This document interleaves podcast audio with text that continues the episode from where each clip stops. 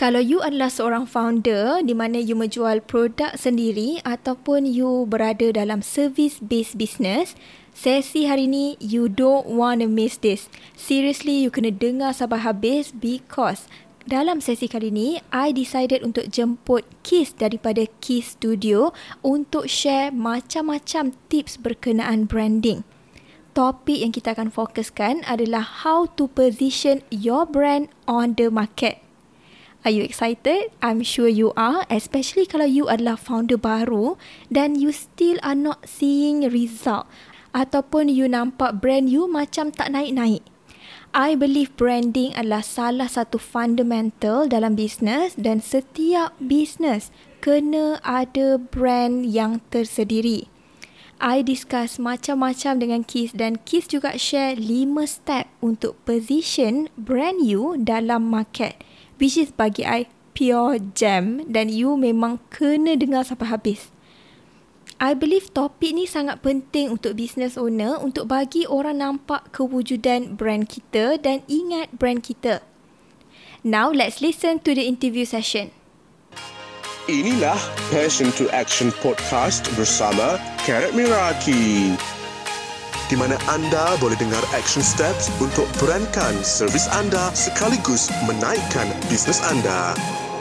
Jom kita dengar episod kali ini dengan host kita, Karat Miraki. Today kita ada special speaker which is Kiss daripada Kiss Studio.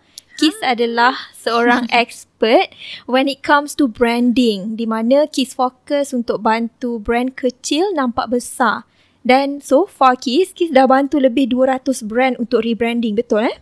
Ya, betul, betul. Ha, okay. So topik kita hari ni adalah how to position your brand on the market. Topik ni sangat penting untuk business owner supaya orang nampak kewujudan brand kita dan ingat brand kita. Alright, Kis. Sebelum kita masuk ke topik kita hari ni, boleh tak share sikit what makes you become a branding designer? Boleh tak just share a bit of a story how you get started? Yes, boleh boleh. Alright, so uh, so hi semua yang ada dekat room. So first of all, kita nak cakap thank you dekat Karen for inviting and also thank you juga to those yang ada dalam room yang you spend time to hear this session. Alright, so okay actually uh, how Kis started jadi branding designer ni, uh, Kis actually a design graduate daripada MMU Cyberjaya.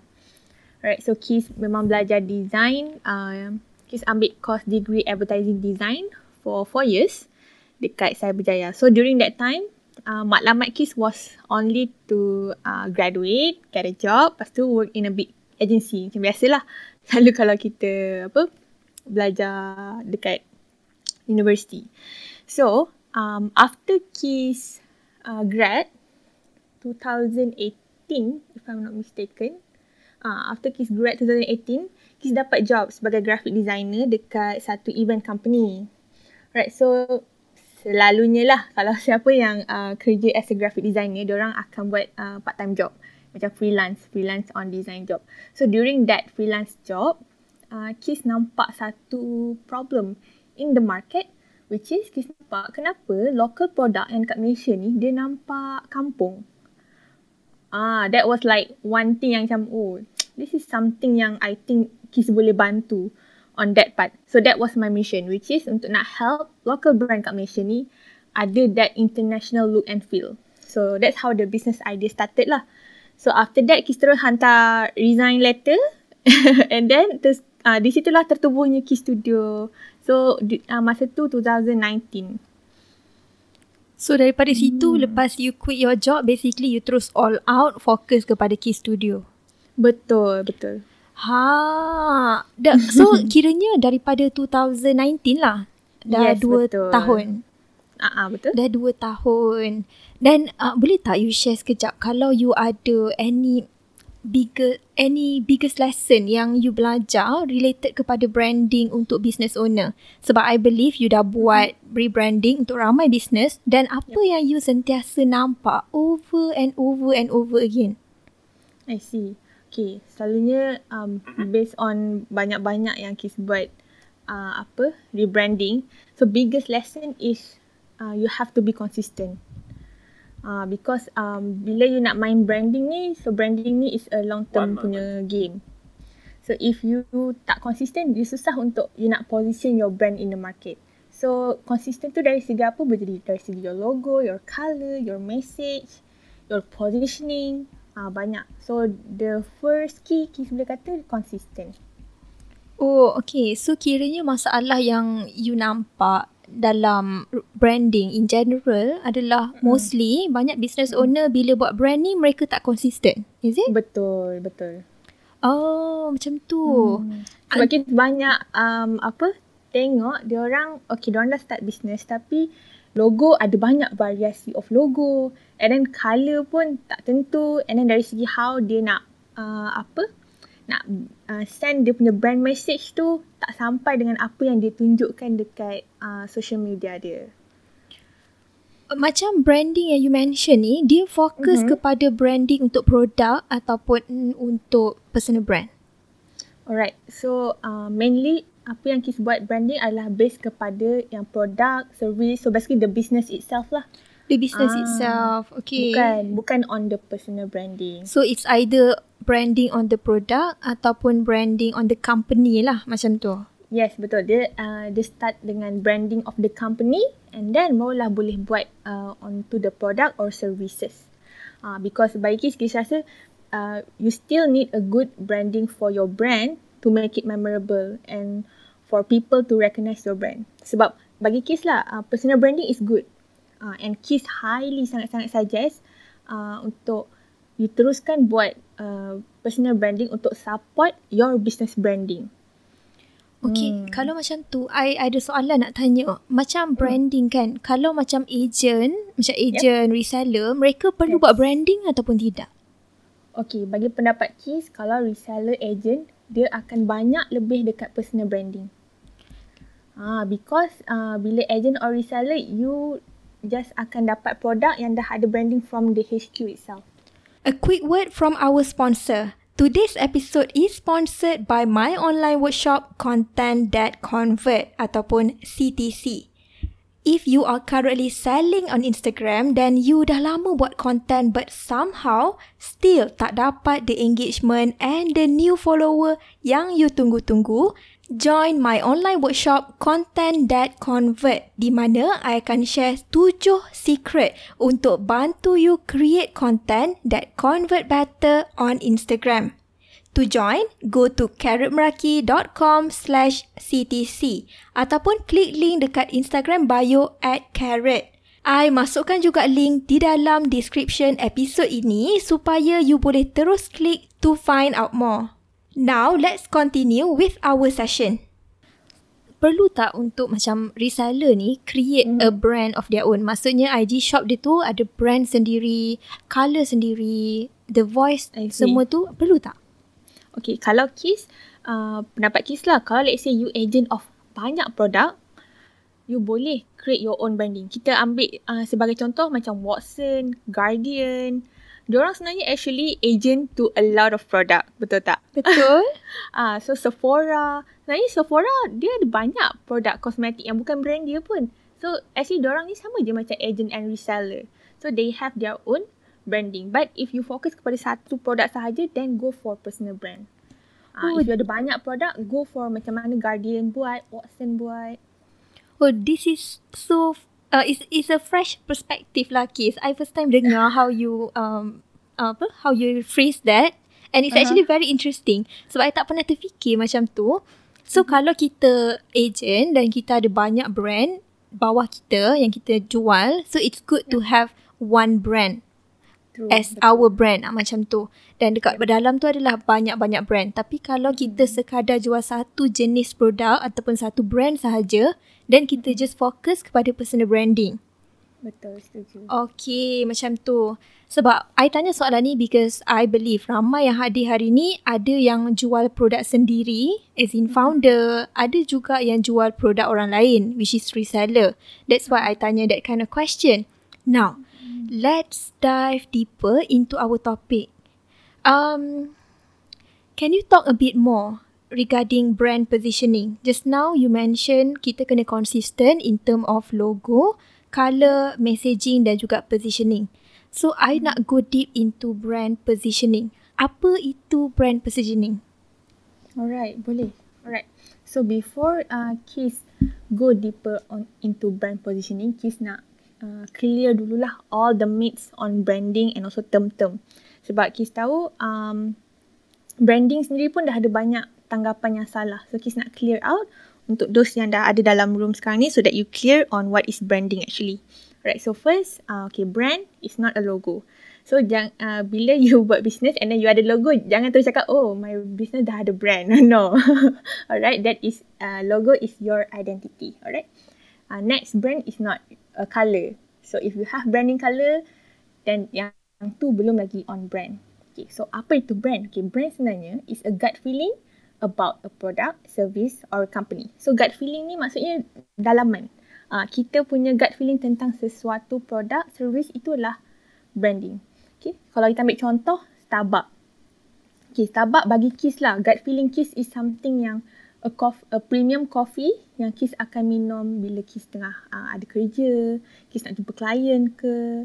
Alright, macam kalau Kiss lah, Kiss punya uh, gut feeling tentang carrot. Kiss rasa carrot is a good uh, uh, teacher on bahagian content. Which dia, uh, carrot sendiri dah solve the problem uh, dengan karet uh, buat IGM yang untuk nak solve lagi masalah uh, business owner yang tak ada masa nak join classes so dia boleh go through dia punya video yang platform. Betul ke karet yang IGM kan nama dia? Ya betul. Betul eh? Ha, I, ICM. uh, IGM Instagram IGM, Growth eh? Mastery. Ah, okay, Tapi betul. case I because uh, I I just nak um, masuk sikit sebab you touch hmm. on gut feeling. Dan yes. I believe banyak listener um, akan terfikir soalan yang sama macam yang I terfikir. Mm-hmm. How do we define gut feeling? Macam mana kita nak uh, kita nak um, tahu apa mm-hmm. orang fikir pasal kita? How how do we adjust to our liking ataupun dengan apa yang kita nak? Alright. Okay, selalunya gut feeling ni dia akan terjadi on how kita tunjuk diri kita, uh, tunjuk brand kita dekat orang luar. Which is apa orang punya perceive value tentang our brand. Uh, and also during your process, macam let's say six month ke one year ke, kena buat um, feedback, validation. Uh, so from there you akan lebih tahu apa yang you punya kekurangan yang boleh betulkan, apa kelebihan yang you kena tonjolkan lagi. From there you akan dapat a good gut feeling about your product and also your service. Okay, jelas. Alright, jelas. Hmm. Okay, now going back, thank you so much for the clarification. Um, okay, now going back to brand positioning, then you were okay. explaining just now. Yeah, okay. So, okay, what is brand positioning? Okay, brand positioning ni secara mudahnya dia adalah satu um, untuk kita nak design kita punya company offering untuk nak kita nak occupy dalam uh, a place in the mind of your target market. Ah, maksudnya let's say kita cakap um, coffee warna hijau. And then orang akan terus macam, okay, Starbucks. Um, tudung yang let's say um, premium. Boleh jadi, uh, kalau kiss, kiss boleh cakap uh, dark. Tak pun, uh, bawal eksklusif.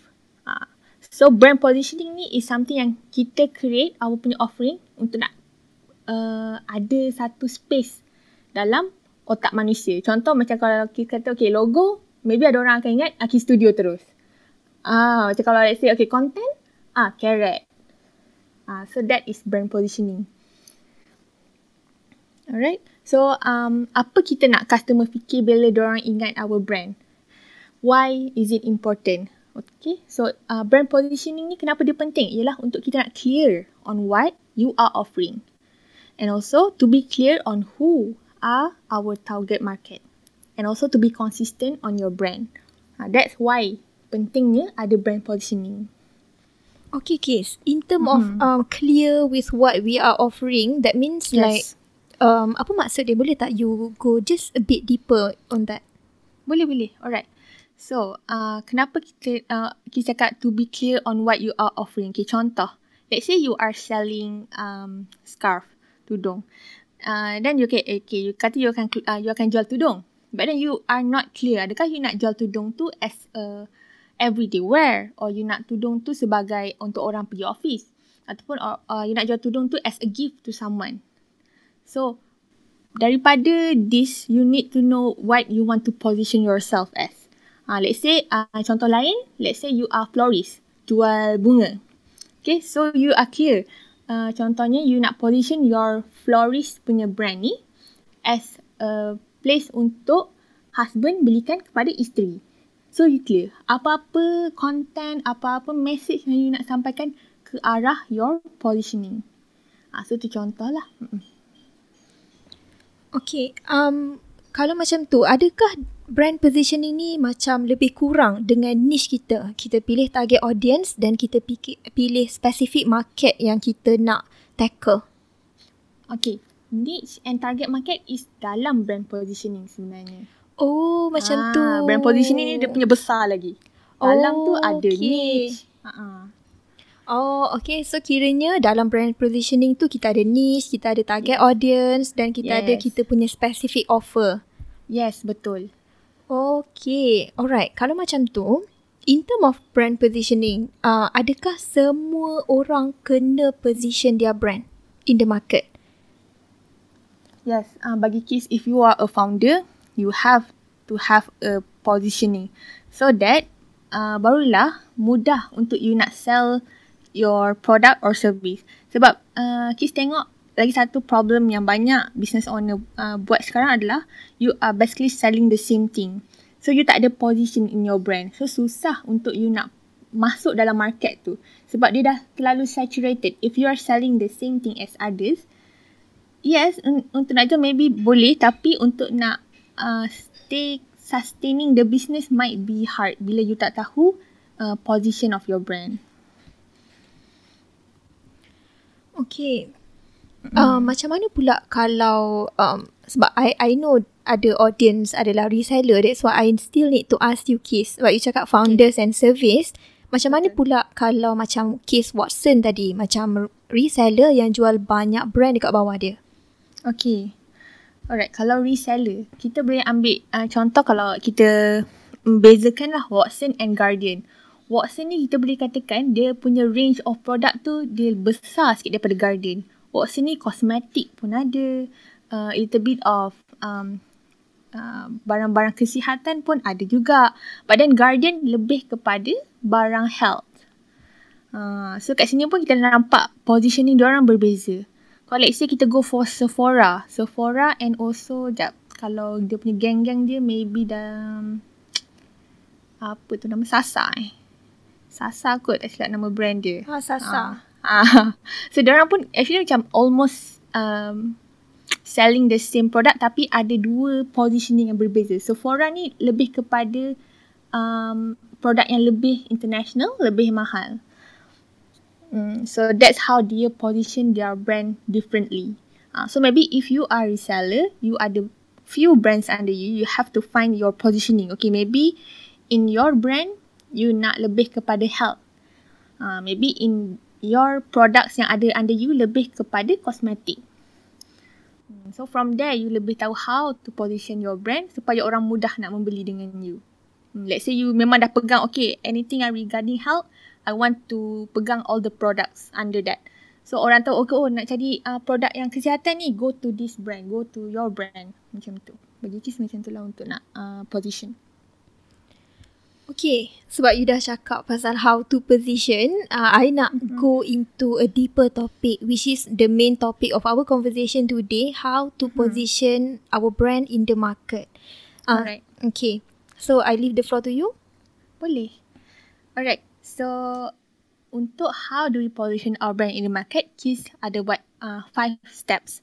Five easy step untuk kita semua buat untuk nak position our brand in the market. Okay, so the first step is you have to define your market. Alright, Kis pasti ramai dah tahu tapi you have to take this seriously sebab sangat penting. Uh, based on Kis punya brand review, kalau uh, kalau siapa tak tahu, Kis sekarang ada tengah run brand review punya session. Banyak business owner yang dia sebenarnya tak clear lagi dengan dia punya own target market. Ha, Kis, Kis ingat dulu benda ni macam is something yang memang semua business owner tahu. Tapi yang ni lah, yang paling penting ni ramai orang yang macam terlepas pandang. Uh, maybe dia orang, uh, Kis boleh katakan, maybe you tahu apa yang your market, yeah, you tahu siapa your punya market tapi you tak go deeper. Okay, sebagai contoh. um, okay, let's say you jual tudung, you nak target wanita 20 ke 30 tahun. Alright. 20 ke 30 tahun pun sangat, kita boleh katakan, market dia sangat luas. Okay. Sebab apa? Kalau 20 ke 30 ni boleh jadi uh, wanita yang dalam 20-30 ni uh, university student. Boleh jadi juga uh, yang baru start kerja pertama, kerja kedua. Uh, boleh jadi juga diorang ni ibu-ibu. And boleh juga ada yang dah macam uh, level macam manager contohnya. So still besar. So first you have to define your market. Okay, tu contoh kalau tudung. Kalau let's say cookies. Okay, you are selling cookies, you nak target um, ibu. Ibu je you nak target. So ibu ni uh, mostly orang nak membeli dengan siapa? Nak makan dengan anak ke? Nak makan dengan husband ke?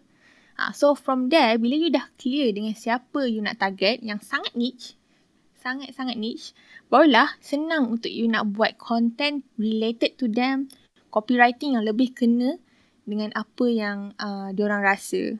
Hmm. So that is the first point. So the first point tadi adalah Define your market. define your market as in the target audience. Betul. Target audience and target market. Mm-mm. Yang ni yang paling uh, kita rasa paling crucial lah. Kita kena tahu dulu siapa yang kita nak target. Uh, sebab ada juga yang uh, Kis dengar, oh, uh, I jual my product kepada semua orang. Oh, itu Yes. kesalahan terbesar. yes, betul. Oh, I pun memang non-stop mengajar my student berkenaan Hmm. perkara defining your target audience because dia adalah satu benda yang ramai sangat tak fikir panjang. Sebab dia rasa Betul. siapa yang nak beli, belilah.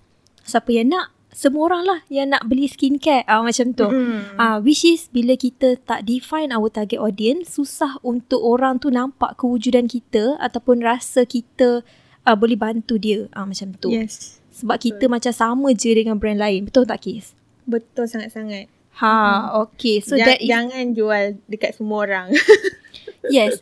Tapi uh, pada pendapat you kan, I just nak touch Mm-mm. sebab you sebut uh, jangan jual kat semua orang. Kenapa kita sebagai business owner ramai, I rasa, I don't know, 40-50% uh, Mhm. pandang business ni sebagai kita nak jual kepada semua. Apa pendapat you? Kenapa orang berfikiran macam tu? Alright, bagi Kiss lah. Is, I think dia sendiri rasa macam, oh, kalau I jual tudung, mestilah um, mak-mak Semua orang nak pakai. Anak-anak I pun pakai. I punya anak kat universiti pun pakai. So, I jual je lah kat semua orang. I think yang tu lah mindset yang pertama yang orang fikir bila orang start the business. Uh, so, I think from there lah dia akan jadi masalah bila mana dia nak position dia punya brand and also dia nak share dia punya message tu dah susah. Ah, sekejap je konten pasal nak pergi universiti, sekejap je konten hmm. pasal tengah buat Zoom meeting. Betul. Dia dah bercanggah. Betul. Ha, dan bila Ki sebut pasal konten tu, I nak touch jugalah. Bila konten kita sekejap bercakap dengan orang mak-mak yang ada anak kecil, sekejap bercakap dengan student universiti, message tu tak sampai. Betul, message tu tak akan sampai. Yes, betul. Okay, now Kis, let's walk through the second step. Okay, so now uh, that is the first step. So now the second step is to highlight your strength. So basically highlight your brand punya strength lah. Okay, so how, dia punya soalan yang you kena tanya is how is my product different from the others? Okay, this is the step yang sangat crucial yang guys kalau boleh nak semua orang uh, kena try to tulis and fikir balik macam mana you nak buat your punya brand uh, different in term of your product ataupun service. So kat sini key dia kita kena be innovative and be creative. Because if you want to be in the long term, you have to know your strength. Kita ambil contoh, uh, highlight your strength. Okay. So first, um, cake. Kita rasa ramai orang jual cake dekat luar sana. But how kita nak buat cake ni jadi different and also jadi sangat kreatif. So Kis ada terjumpa satu account ni, dia buat cake yang ada letter dalam dia. Ah, ni sebenarnya yang ni waktu first time dia uh, buat, terus ramai orang nak tiru apa yang dia buat. Ah, so it is something yang sangat uh, kita kata sangat powerful bila kita tahu keunikan kita. Bila sebab sebenarnya orang beli cake just untuk nak celebration ke apa, but now dia beli cake ada letter dalam tu. Dia dah something yang different, totally become your punya USP, uniqueness. So second contoh yang kita boleh bagi ialah uh, candle. Okay, lilin. Lilin yang scented candle yang orang selalu pasang bila um, tengah buat kerja ke, tengah sebelum nak tidur ke. Alright. This one brand, uh, apa yang buatkan dia sangat unik and Kis nampak dia sangat pandai untuk highlight dia punya strength adalah bila orang light candle, mesti akan macam lilin tu cair. So bila cair, kita akan, uh, lilin tu akan jadi macam uh, apa? Transparent. So bila dah transparent, kita boleh nampak ada message bawah tu. Sebenarnya dia ada letak some message dekat bawah uh, candle tu punya bekas. Interesting. Interesting. Kan? Ha, Ah, yes. Sangat interesting. Yes, betul. Ah, so benda-benda macam ni yang sangat penting yang kalau boleh kita try to figure out apa yang boleh kita innovate sikit-sikit je. Tak semestinya you create a very new product yang tak ada langsung in the market. Kita cari je apa yang dah sedia ada, kita ubah sikit, innovate sikit bagi dia jadi lebih kreatif. Ah, so this is the second point yang Kis uh, sangat nak highlight lah untuk how to position your brand and it will be much more easier for you to distinguish yourself from others. Okay. Uh, yeah, point yang kedua, highlight brand strength. Betul. So basically macam strength ni kan, um, do you think like people kena ada skill yang tinggi untuk buat, untuk create this strength? Okay, Kes rasa benda ni dia tak perlu skills yang tinggi. Dia, you just have to get a good idea. Good idea. Uh, try to research, do some um, validation. Cari say you nak buat business scandal, apa um, orang lain yang dah buat sekarang and apa yang you boleh improve from there. Uh, cari yang boleh jadi juga, you just uh, try cari problem and Fill the give gap. Solution. Yes, fill the gap. Yes, fill give the gap. solution to that problem. So from there lebih mudah untuk you nak uh, position uh, highlight your strength. So the key here untuk positioning for our brand, kita mm-hmm. kena cari um, kelainan sedikit. Basically unique mm-hmm. selling point untuk produk kita yang boleh membezakan ataupun uh, buat orang nampak macam ada sense of novelty sikit. Betul lah Kis? Yes, betul, uh, untuk betul. orang rasa macam uh, oh interestingnya produk ni lain daripada yang lain. But hmm. macam Kis cakap it doesn't have to be so innovative yang tak ada orang lain buat. So special. uh, kalau you ada idea macam tu then go ahead but ramai orang akan stuck untuk cari yeah. this kind of innovation ideas sebab mereka akan rasa alah I tak kreatif. Alah hmm. I tak tahu nak buat macam mana. I tak pandai. uh, perkara-perkara tu kalau orang cakap macam tu dengan you Kis, what would you say to them? Okay, kalau case kita akan cakap, then you can teruskan apa yang you buat. But you akan ada satu point yang you akan rasa penat buat marketing. Uh, mm. Sebab case memang go for uh, long term. Branding is something yang long, dia tak boleh buat sekejap. You boleh dapat duit from what you are selling right now. But untuk nak sustaining the business yang tu yang paling susah. And that's how bila tiba-tiba you akan rasa stuck. You dah penat buat marketing, buat macam-macam cara untuk orang beli tapi sampai situ je susah untuk you nak grow the brand. Okay, I nak tambah hmm. sikit daripada apa Kis yang cak, uh, apa yang Kis cakap tadi. Um, hmm. Kalau you, um, kalau pendengar hari ni, eh, kalau you rasa macam you nak cari your own strength tapi you have no idea kat mana you nak bagi keunikan tu, all you need to do adalah do a good research. Yes. Okay, you can do a good research dekat Pinterest because satu perkara tau yang I selalu ulang dalam kelas I dan I selalu sebut adalah there is no such thing as new ideas. In business kan, people olah. Okay, orang olah dan olah dan olah daripada idea sedia ada. So, kita tak payah fikir everything from scratch. You boleh go to Pinterest, just search, just search your product dan you cari je dekat situ, you akan jumpa sikit dekat A, sikit dekat gambar B, sikit dekat gambar C dan you akan dapat new idea dan dia akan jadi one new USP ataupun strength untuk produk you. Agree tak Kis? Agree. Ha, okay. Tu Karet dah share important tips yang semua orang kena take note of. Serious. When you jumpa cari uh, from Pinterest, dapat idea, gabung-gabung-gabung. Ha, then from there lebih mudah untuk yes, you nak betul. create your punya uniqueness. Yes, betul. Okay. Now, kita dah go to dua point. Yang pertama, define your audience. Yang kedua, highlight brand strength. Apa pula yang ketiga? Alright. Yang ketiga ialah you have to know how to increase value menggunakan perceived value. Alright. So, um, apa maksudnya increase value by perceived value? First, you have to invest in a good branding. Uh, in a good branding. Okay, so contoh kita terus bagi contoh. Let's say macam kasut uh, Nike. Nike. So, uh, kenapa kasut Nike dia boleh letak harga contohnya 200 tapi kasut yang tak ada logo Nike RM10 pun boleh dapat. So dekat sini dah kita panggil uh, perceived value.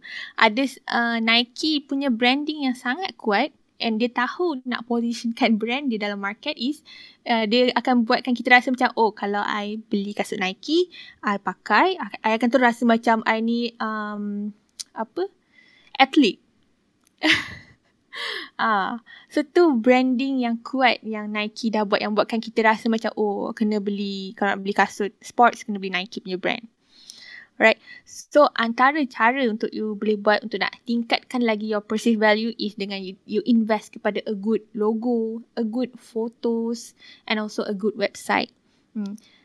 Uh, and also you have to know your punya branding color juga sebab bila value you increase, profit you pun akan increase at the same time.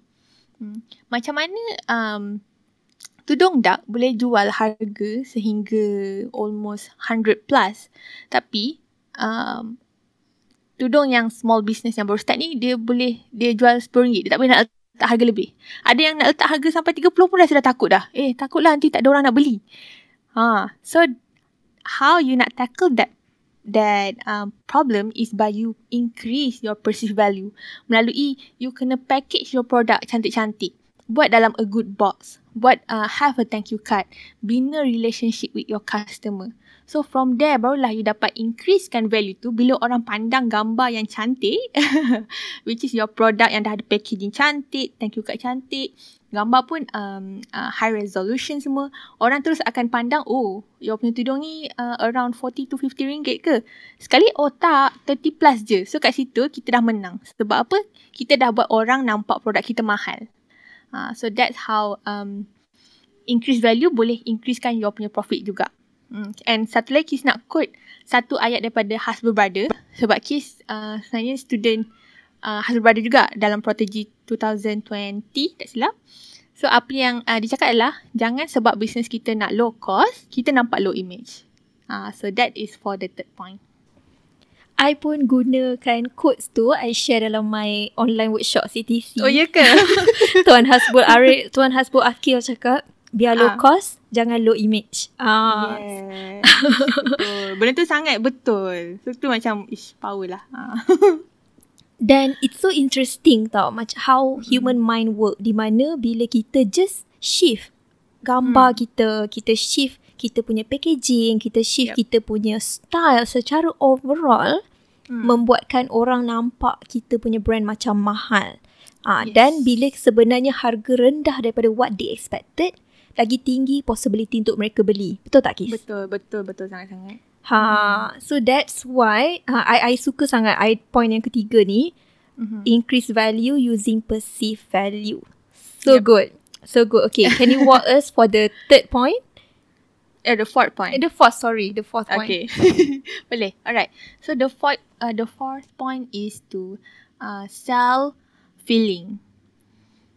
Ha, so dekat sini maksudnya apa? Maksudnya kita kena menjual emosi, jual perasaan. Kita ambil contoh lagi, um, some, satu brand yang sangat banyak guna this um, selling feeling is dark. Kita tengok dark dia banyak keluarkan uh, banyak collection uh, tudung.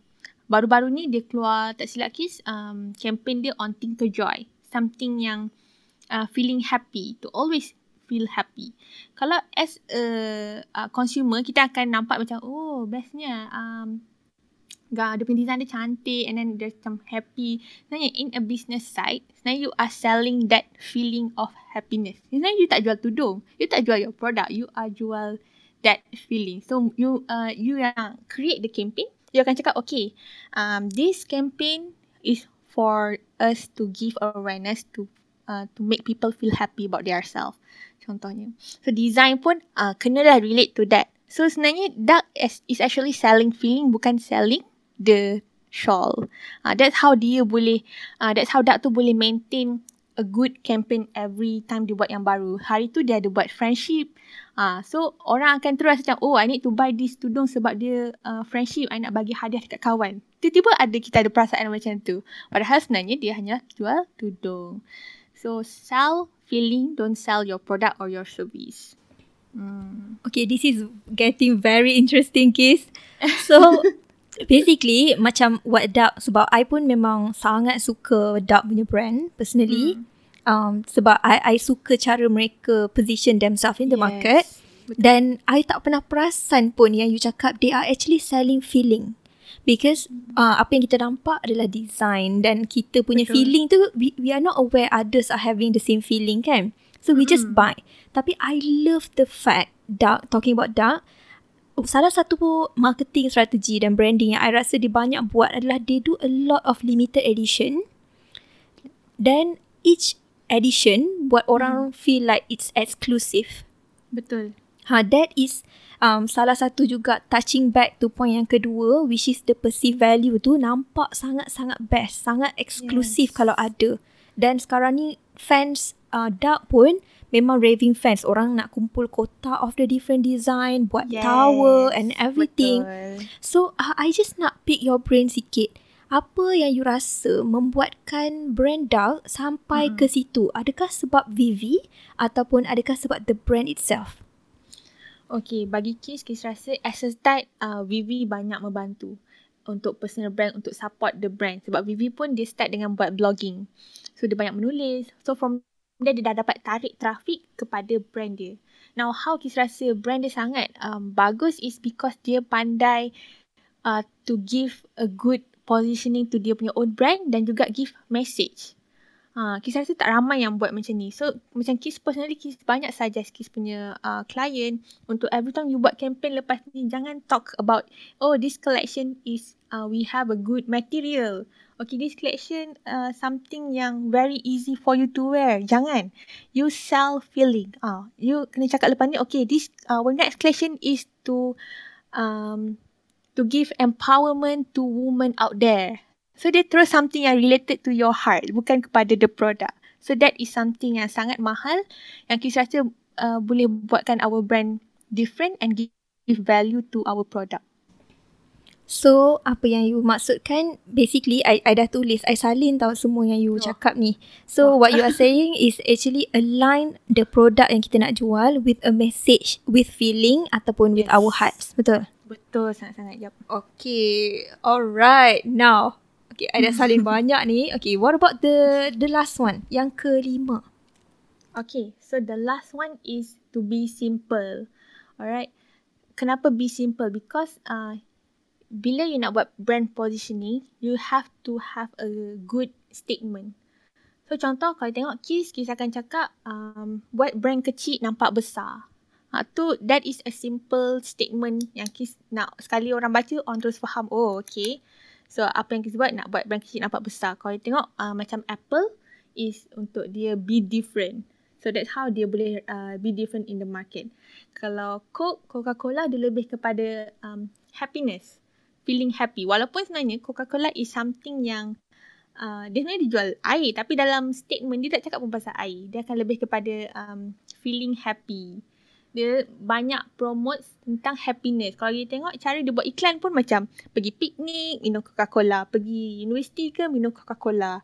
And then dia tunjuk muka-muka yang happy. Dia tak pernah pun cakap tentang dia punya product itself. So from there, kita boleh nampak yang be simple in what you are selling. Hmm. So that is the last point. Be simple tu maksudnya macam uh, kita punya uh, mission statement ataupun promise ke? Boleh jadi on your, uh, kita boleh katakan macam brand promise. Brand promise. So it's Mm-mm. basically it's a simple statement to symbolize what our Yes. brand is lah as a whole. Betul. Betul. Ha, Jadi ye- dia akan relate back to the position of the brand lah. Ha, yelah sebab kalau Coca-Cola takkan nak cakap air manis kan. air Ya, manis sebab- berkarbonat. yes, sebab kalau ikutkan air Coca-Cola is something yang very bad to our health. Very bad. Oh boleh, my god.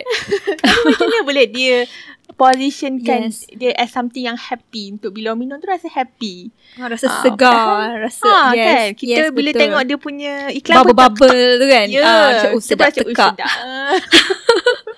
Betul betul. That makes a lot of Hmm. sense. Okay, now untuk uh, I nak recap balik point-point yang uh, Keith dah share tadi. Yang pertama, ini adalah untuk how to position our brand in the market. Yang pertama, define your audience. Pilih audience dan market yang kita nak target. Yang kedua, highlight our brand strength. How are you different than other people? Yang ketiga, increase value using perceived value.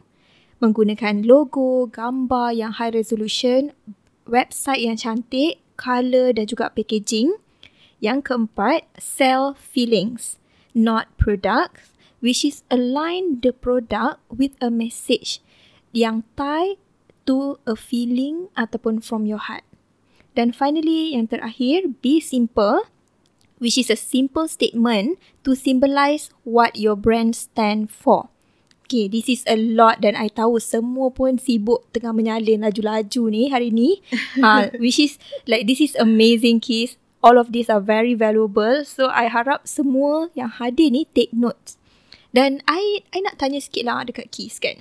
Um, regarding just now you already mentioned uh, brand mm-hmm. is not just photo uh, logo sorry brand yeah. is not just a logo it's not just a color it's not just um a packaging okay mm. uh, so um adakah color color fonts is that important okay sebenarnya that is important tu dalam your punya identity identity mm. betul so, because you can have a good business idea a good strength contohnya you dah ada satu bisnes yang sangat bagus in term of your strength in term of your foundation your market tapi if you tak boleh nak sampaikan uh, contohnya yang perceived value tadi you tak boleh nak sampaikan uh, melalui uh, branding yang cantik maksudnya macam colour yang betul uh, font yang betul warna yang betul dan you akan terlari sikit dengan your punya um, market tu Is there a need hmm. to be consistent? Maksudnya in term of fonts, colour, kalau dah pakai warna ni, ah, jangan tukar.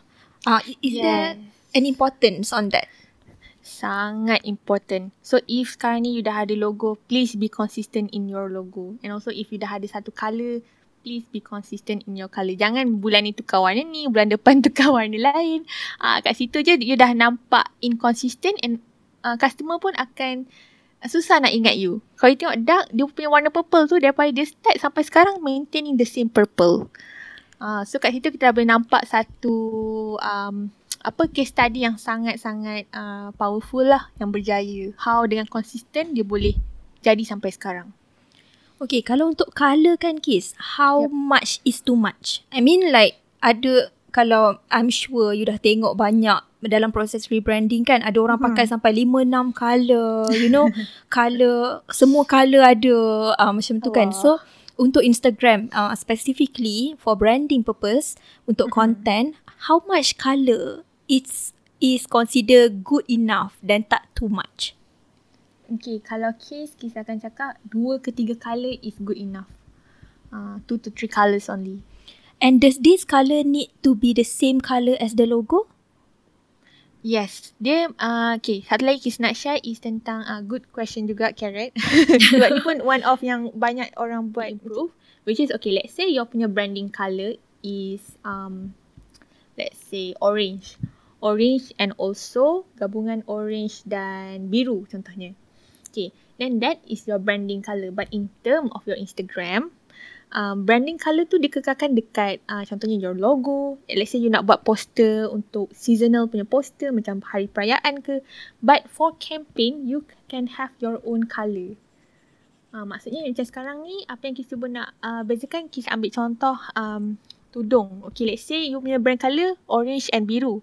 Tapi nak buat satu collection baru ni tentang empowerment, you boleh je buat warna yang selain that orange and biru sebab yang tu khas untuk that collection. Ah. Okay, so maksudnya kita tak semestinya kena stick to brand colour sampai bila-bila. It's just that hmm. colour, brand colour kita tu still kena repetitive dan orang still nampak supaya ingat. Betul. Let's say macam you ada website and then that website kena ikut your branding colour.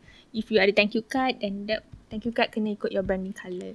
Okay, tapi untuk social media content, the, it's hmm. not necessarily wajib follow yes, brand betul. colours. Okay. Betul. Okay. Social media kis lebih suka kalau dia orang uh, if you buat based on campaign uh, basis. Based on campaign hmm. basis. So maksudnya uh-huh. bila nak launch this new product then you tengoklah warna apa yang sesuai dan you uh, go for it. Based on message yang you nak sampaikan during for that campaign. Ha, guna colour yang lebih kena. Ah, okay. This is something hmm. new. Ah, banyak I belajar dah dua page dah ni I salin ni. Thank you so much. Ah, okay. I I suka mm, for for my session, any session my podcast clubhouse, I like to make it very actionable. So boleh tak you macam share tiga action yang audience hari ni boleh terus ambil daripada sesi hari ni? Okay, boleh. Okay, so first uh, first one, kita rasa uh, you have to kenal balik your customer. Uh, cari balik, tulis balik dalam satu kertas who is your market, target market secara deep. Uh, and then the second one, uh, cari your punya keunikan business. Um, so if you dah jumpa apa uniqueness yang you boleh highlight, then try um, validate that. Validate dengan cara bertanya soalan kepada current customer yang dah sedia ada. And then the third one is to always be consistent in your branding. Okay. So sekarang ni semua yang hadir hari ni dan semua yang mendengar sesi hari ni, you ada tiga action step yang you boleh ambil terus. You kena brainstorm your target customer siapa. Yang kedua, you kena cari uniqueness untuk produk you. Dan yang terakhir, you kena consistent dengan you punya branding. Ha, okay, hmm. so I harap semua akan take action uh, take action jangan tak take action rugi tau rugi sangat because the sesi hari ni sangat valuable dan uh, kalau you practice apa yang Kiss ajar you akan nampak uh, branding you akan makin kuat dan hmm. uh, just to ask you Kiss untuk sebagai penutup sebelum kita masuk Q&A question uh-huh. um, kalau orang konsisten dengan branding apa benefit yang dia akan dapat Okay, benefit pertama yang paling-paling paling-paling top is adalah orang akan mudah untuk ingat your brand. Ha, untuk membuatkan orang ingat is something is very hard bila you tak consistent. Sekejap-sekejap you punya warna ni, sekejap-sekejap logo you macam ni, sekejap-sekejap you jual tudung, sekejap you jual cookies. So you dah susah untuk orang nak ingat. So the first first the first key kenapa you kena branding is untuk mudahkan orang ingat your brand. Okay, kenapa orang kena ingat brand kita? Okay. I just nak go deeper sikit. Ah, boleh, boleh. Alright. So kenapa kita nak buat orang ingat brand kita? Supaya kita stand out daripada orang lain. Bila dia rasa macam, um, okay tudung terkoyak. Okay nak cari tudung kat mana? Our brand first yang pop up dalam orang punya mind. Mm. Which is hmm. macam tadi kita cakap brand positioning is kita nak occupy uh, market punya, eh kita nak occupy in the mind of our market. Alright, that is the end of the session. How do you feel? Best kan? dengar conversation antara I dengan Kiss. Ada banyak sangat perkara yang I cuba korek daripada Kiss sebab ini adalah satu rare opportunity dan bukan senang untuk I interview seorang brand strategist. So, I korek sebanyak yang boleh untuk you dan I harap banyak persoalan related kepada branding terjawab.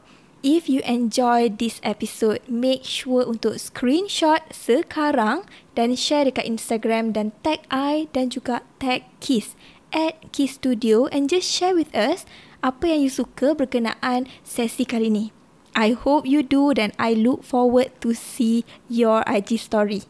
Itu sahaja daripada I. I hope you tune in next week for another episode of Passion to Action podcast. Bye for now.